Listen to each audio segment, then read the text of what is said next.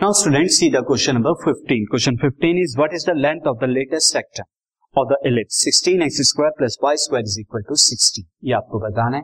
Length of latest सेक्टम तो सी first of all मैं क्या कर लेता हूँ? Equation of equation of ellipse equation of ellipse अगर हम देखें this will equation of ellipse will be 16x square y square is equal to 16 y square is equal to 16 अब मैं क्या करूँ? अगर 16 से डिवाइड कराऊं तो दिस इंप्लाइज दैट 16 से डिवाइड कराने पर x square plus y square upon में 16 is equal to one on dividing on dividing by 16 on dividing by 16 से डिवाइड कराने के बाद। This also implies that x square upon में नीचे वन है तो मैं वन का स्क्वायर कर देता हूँ। वाई स्क्वायर ये कर देता हूँ four square is equal to one now this ellipse किस टाइप का है? X square by b square plus y square by a square तो here a is equal to four and b is equal to one तो latus rectum क्या होती है? Latus rectum is two b square by a that is two into b square is one by